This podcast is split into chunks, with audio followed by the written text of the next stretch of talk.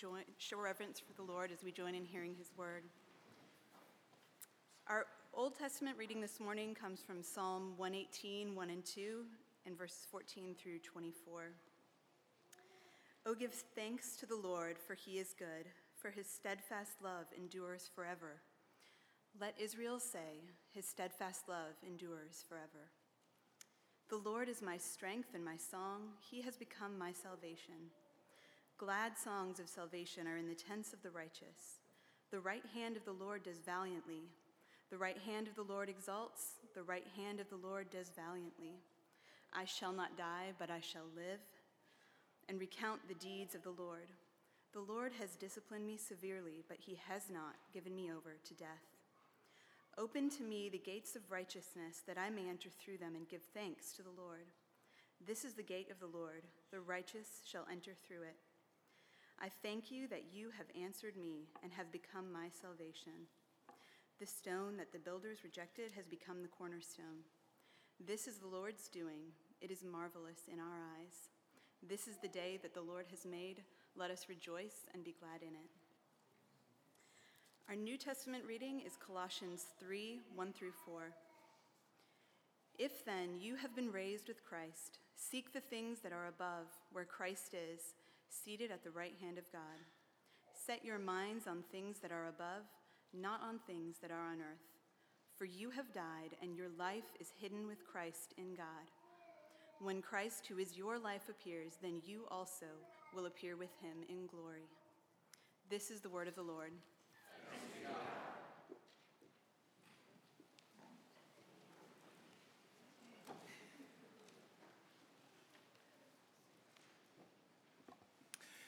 Let's go to the Lord in prayer.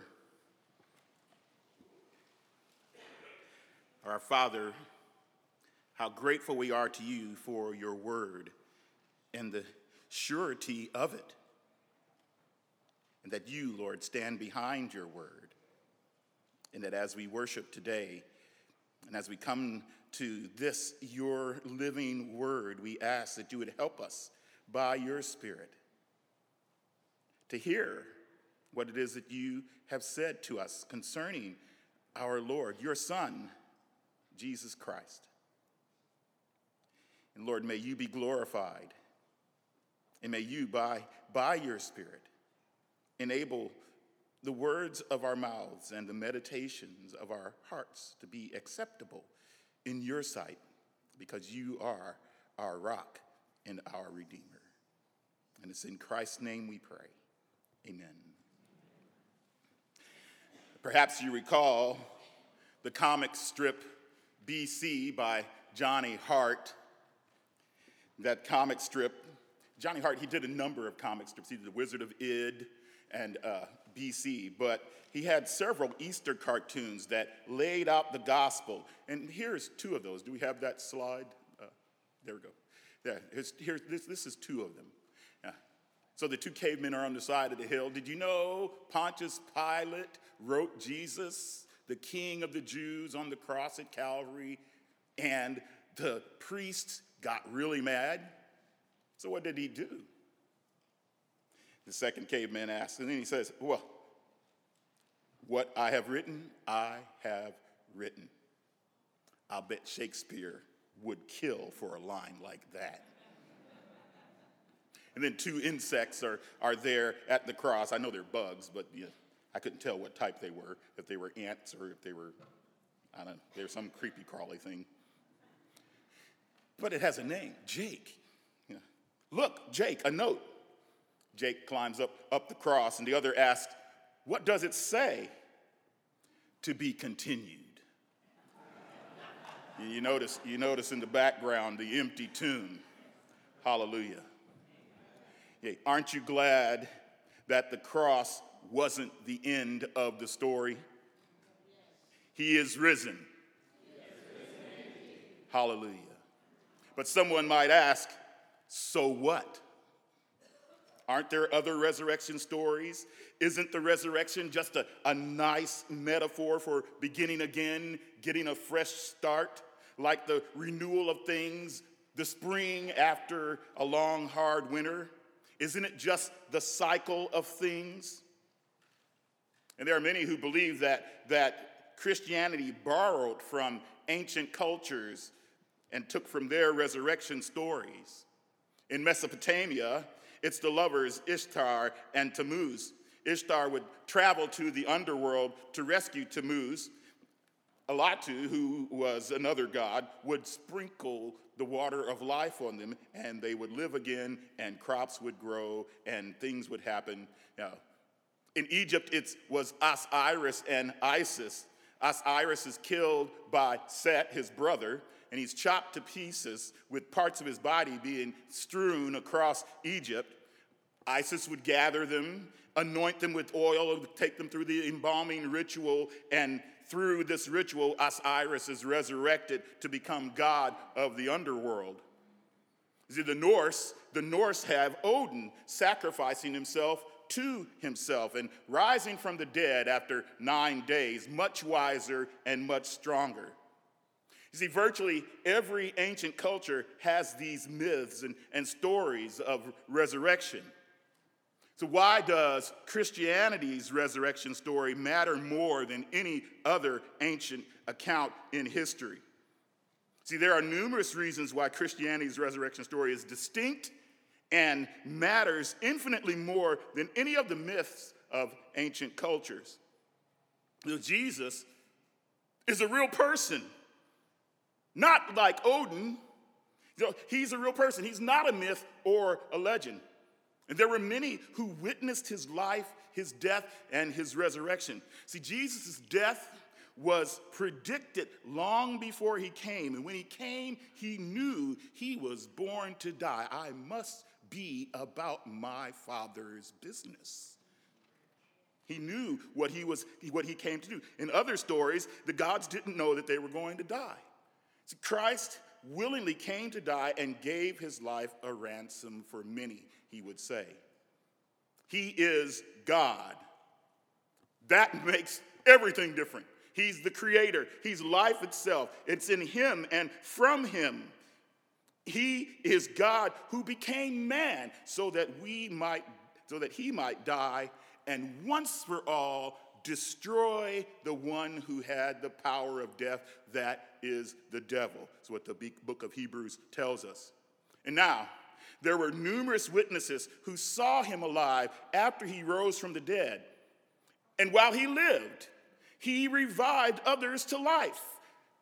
That's not the case with those myths and those legends. You know, he also promises to raise all his followers to life.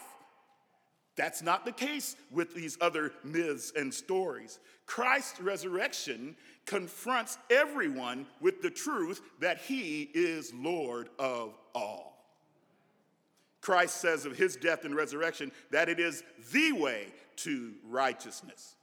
It's the way to see God. His death and resurrection brings about justice. And through his death and resurrection, there is forgiveness with God and the power to forgive those who sin against you. His resurrection gets the renewal of all things started. So it's not just cycles that continue eternally. It's not just a, it's not about crops. It's not about whether your chickens lay eggs. That's not what it's about. It's, it's about the recreation of all things in heaven and things on earth. So, this is what the sermon is about today. Christ rose from the dead, and if you are in Christ, you too have been raised. You've already been raised. So, what's it all mean? Well, to answer that question, we need to know the what, the where, and the when of being raised with Christ. So, specifically, what happened since you've been raised with Christ? where your head should be since you've been raised with Christ. When Christ appears, since you've been raised with him, you too will appear. So, three points. So, number one, what happens since you've been raised with Christ? Colossians 3:1 tells us, if you have been raised with Christ, seek the things that are above where Christ is seated at the right hand of God. See, what a blessed thought that the, the apostle asserts. You have been raised with Christ. As this verse is connected, it connects us to the argument of chapter 2 and verse 20, where he says, If with Christ you died to the elemental spirits of the world, why, as if you were still alive in the world, do you submit to regulations? So, what's he talking about? Well, in a word, he's talking about freedom. He's talking about freedom from false rules and order by which their lives had been governed before they came to faith in Christ. Paul calls these things in verse 22 human precepts and teachings.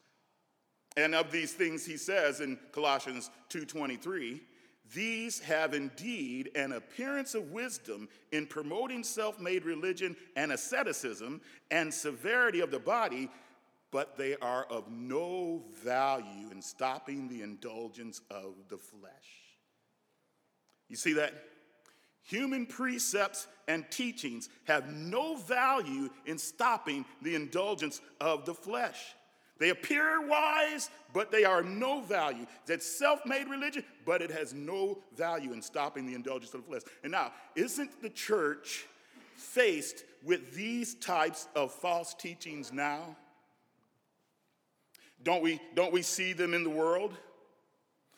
Isn't self made religion the struggle that many men and women, young and old, have?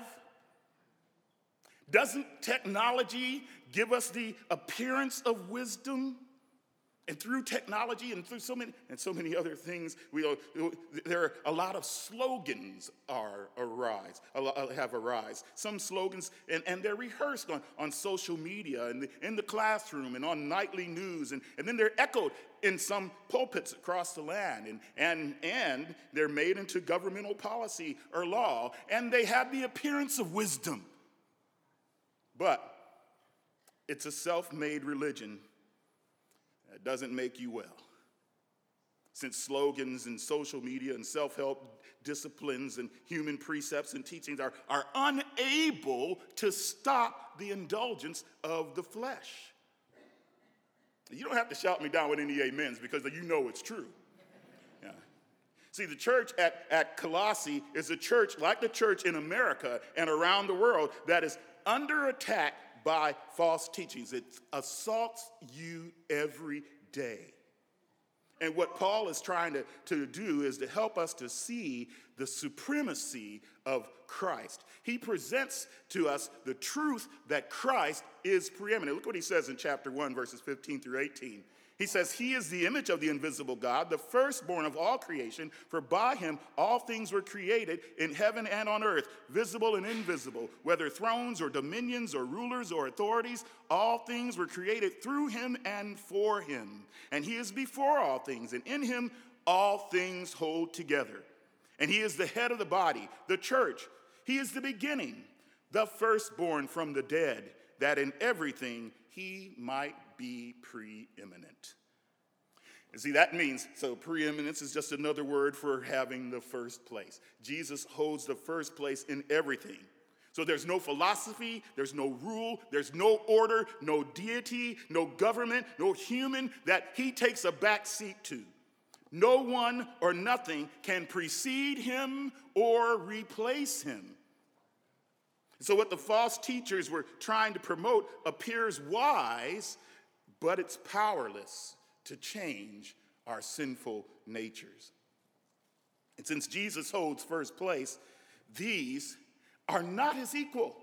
They're not his equal. The two don't mix. Paul is saying there's no way that these things even compare to Christ. Christ is superior, he is preeminent. That's a good place to say amen. Yeah. See, have you, have you ever brought, have you ever bought something that didn't work as advertised? Yeah.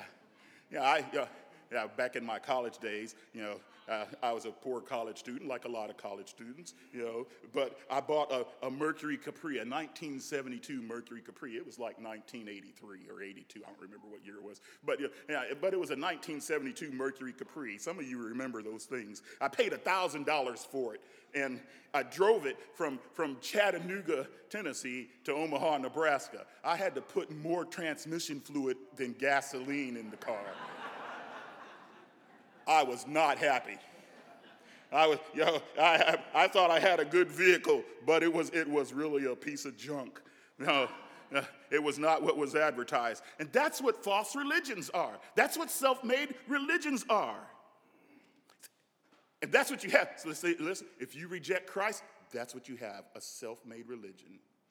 You have, you have a false religion. And there, and it has no value in stopping the indulgence of the flesh. So don't fall, don't fall for things that, that call you to work harder at keeping the rules and, and following more regulations in order to gain God's favor. No, it's in Jesus Christ, you already have God's favor. You, the text says, have been raised with Christ. He is everything that the Bible has advertised him to be. Hallelujah.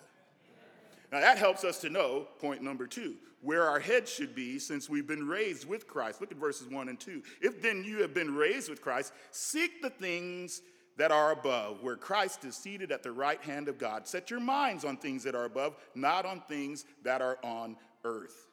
So, since you've been raised with Christ, seek things that, that, that are where Christ is. And this means the verb uh, for both, both seeking and setting is the same. And, and it means to keep seeking, to keep setting. We're, and we're told to seek things that are above, set our minds on things that are above, not on things that are on the earth. The seeking and the setting have the same target where, where Christ is seated, above. Above is where your head should be now that you've been lifted up to where Christ is seated at the right hand of God. Christ rose from the dead victorious and is seated at the right hand of God. But what does that mean? So it's an allusion to Psalm 110 here. And the Psalm, Psalm 110 says this, verse 1 The Lord said to my Lord, Sit at my right hand until I make your enemies your footstool. So Christ has been raised and seated at the right hand of God, where he is ruling until all his enemies are his footstool. When something's your footstool, it's something that's made to serve you. And remember what the scripture says, by the way death is the last enemy to be destroyed. That's 1 Corinthians 15 55, somewhere around there. Now, our Old Testament reading you know, this, that's what it describes death. It tells us this about the performance of the right hand of God. Look at verse, verse 15, the latter half. The right hand of the Lord does valiantly. The right hand of the Lord exalts. The right hand of the Lord does valiantly. He's, he's talking about Jesus Christ. So Jesus reigns and he rules with strength and power to rise, to, to raise, and, and to lift up, to exalt. And so, what does this, but what does this powerful rule bring about? Well, the psalmist tells us the same thing. It's uh, about, he said it brings about salvation. Look at verses 14 and 15 of Psalm 118. The Lord is my strength and my song. He has become my salvation. Glad songs of salvation are in the tents of the righteous. The right hand of the Lord does valiantly. But it also preserves life. Let's look at verse, verse 17 of Psalm 118. I shall not die, but I shall live and recount the deeds of the Lord. And so your head, so your head should be, since you've been raised with Christ, it should be above where Christ is ruling and dispensing grace in salvation and power that preserves the life of all who are in Christ.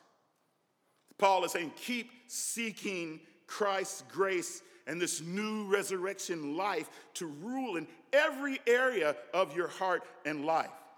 This, see, you, this is your new identity, is what he's telling the Colossians. This is your new identity.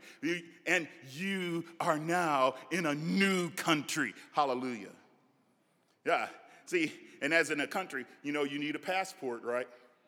You need a passport to gain access into the country. And Jesus, by virtue of his death and resurrection, he's our passport.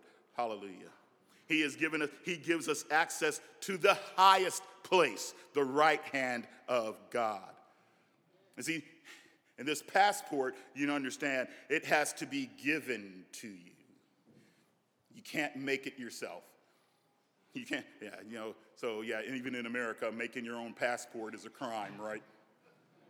You don't have to confess to, that you've done that, but, but yeah, so, so, so you can't make it yourself. It has to be given to you. It's your new identity. And since you are no longer of the earth, you set your mind on things that are above. Your identity is grounded in the place where your affections, shaped by your knowledge, lie.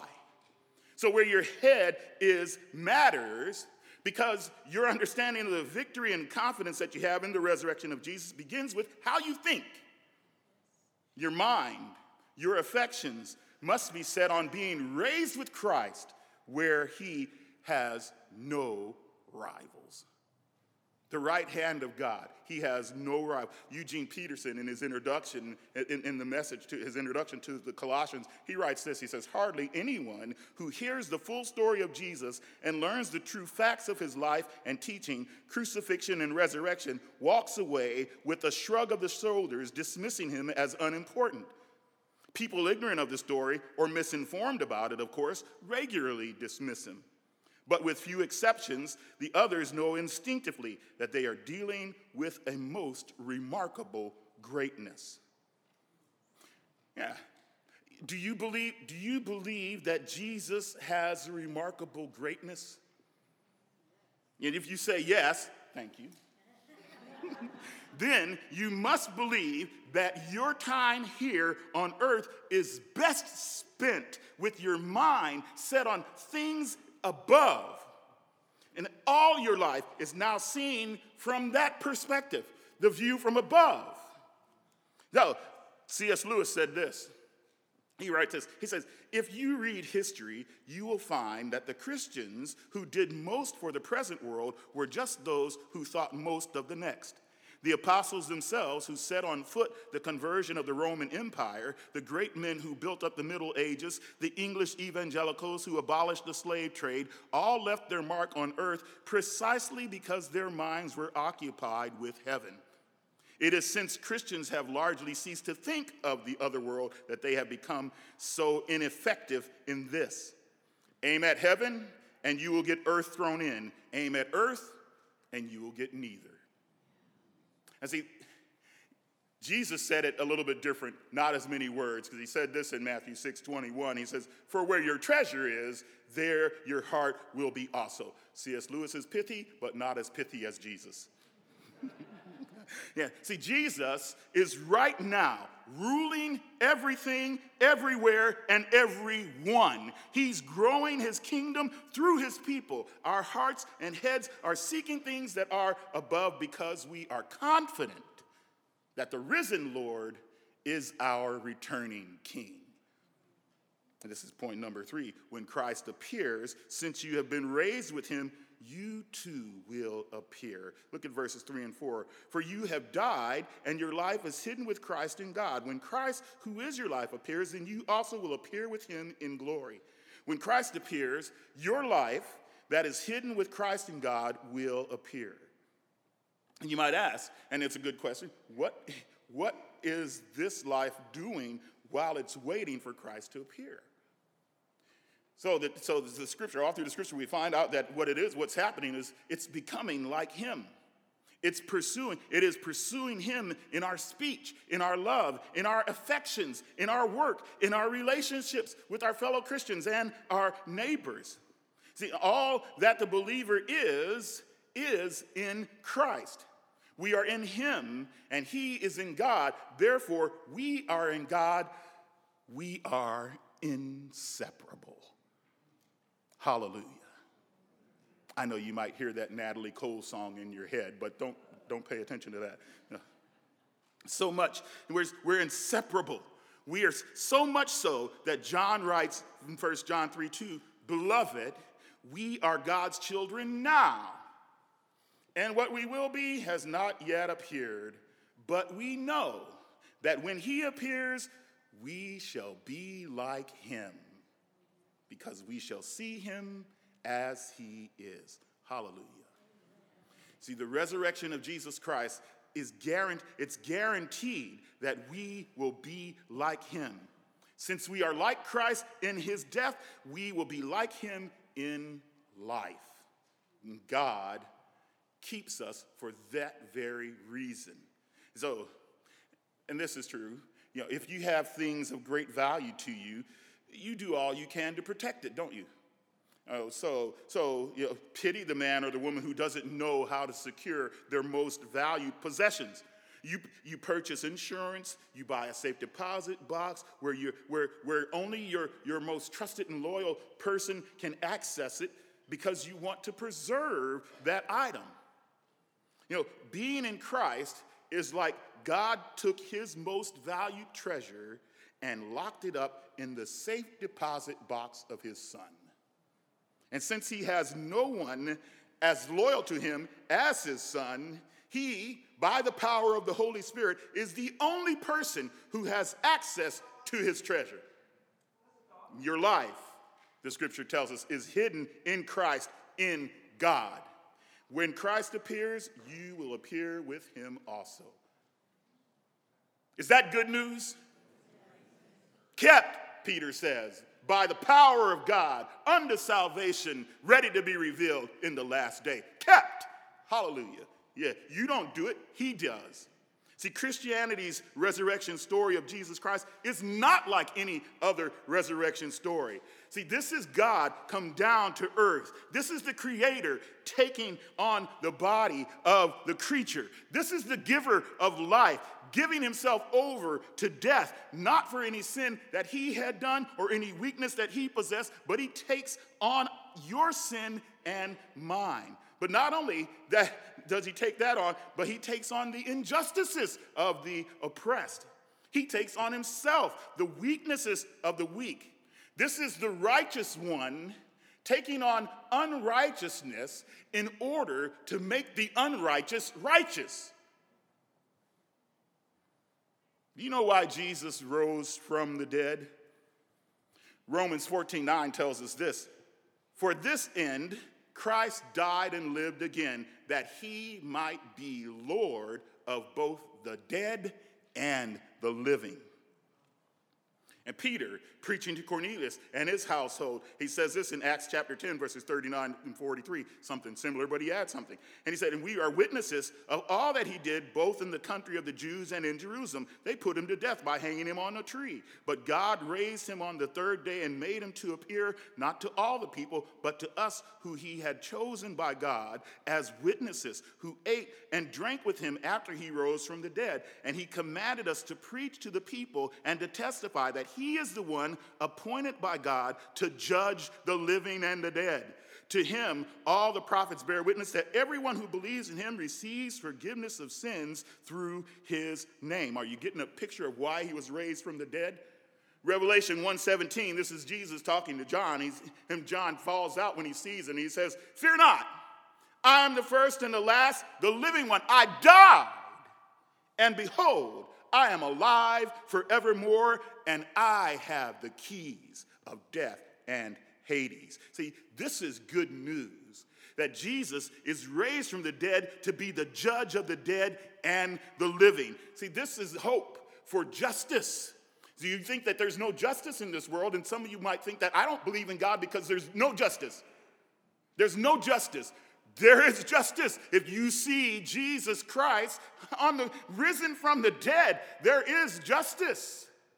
God is the, he has brought justice to bear. And he is the one. He is so in Jesus you have you get both justice and salvation. Hallelujah. See, Jesus is the reason why Christianity's resurrection story matters to everyone who hears. He's not merely important, He's not just one among many choices. He is in the first place God all by himself. Hallelujah. Eugene Peterson, again, he's right, says, he said, but it is quite common for those who consider him truly important to include others who seem to be equally important in his company Buddha, Moses, Socrates, and Muhammad, for a historical start, along with some personal favorites. For these people, Jesus is important, but not central.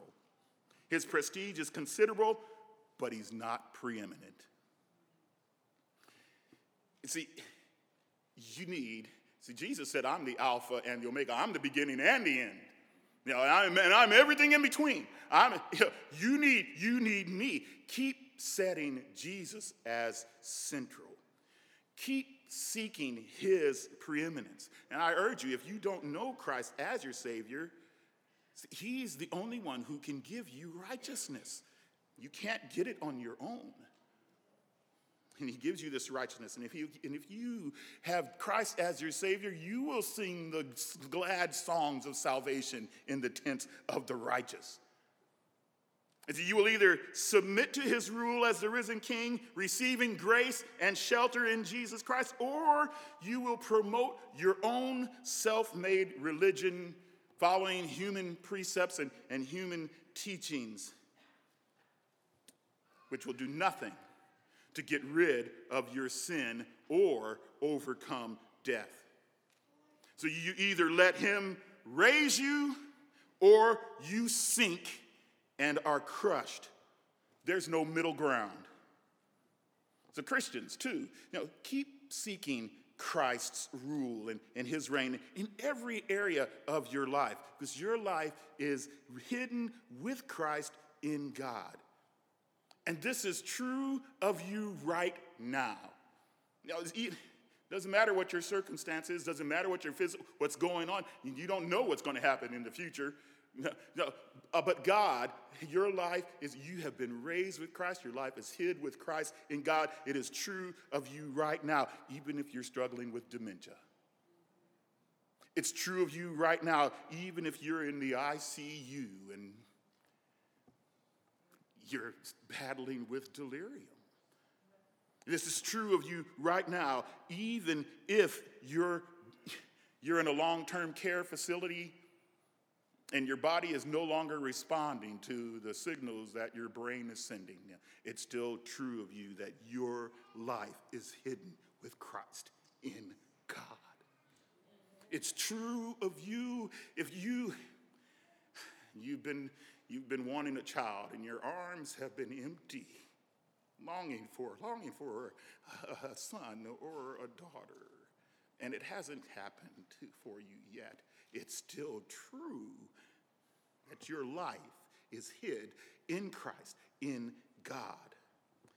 It's true of you if you're having difficulties in your job. It's true. It's true of you if, if what is taking place is this darkness of depression that sinks your mind and takes you down and seeks to cast you down. It is true of you that you are exalted with Christ. Since you've been risen with Christ, it is true that your life is hidden with Christ in God, and when He appears, you too will appear. It's not always going to be this way. Hallelujah.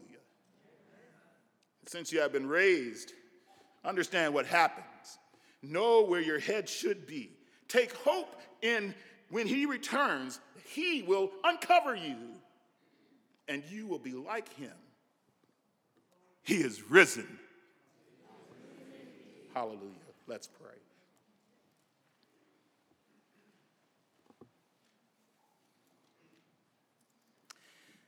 Ah, Lord Jesus,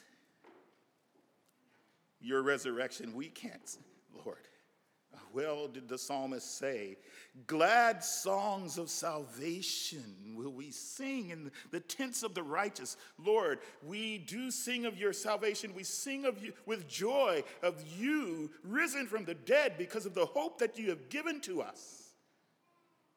Oh, keep us by that same hope Lord, in the onslaught of things that would seek to destroy our faith, Lord, help those who are, have been deconstructing to construct, to build their life on the things that you have revealed in your word, in these truths of being raised with Jesus. Help us this week, Lord, this day, to walk in it for Jesus' sake, in whose name we pray. Amen.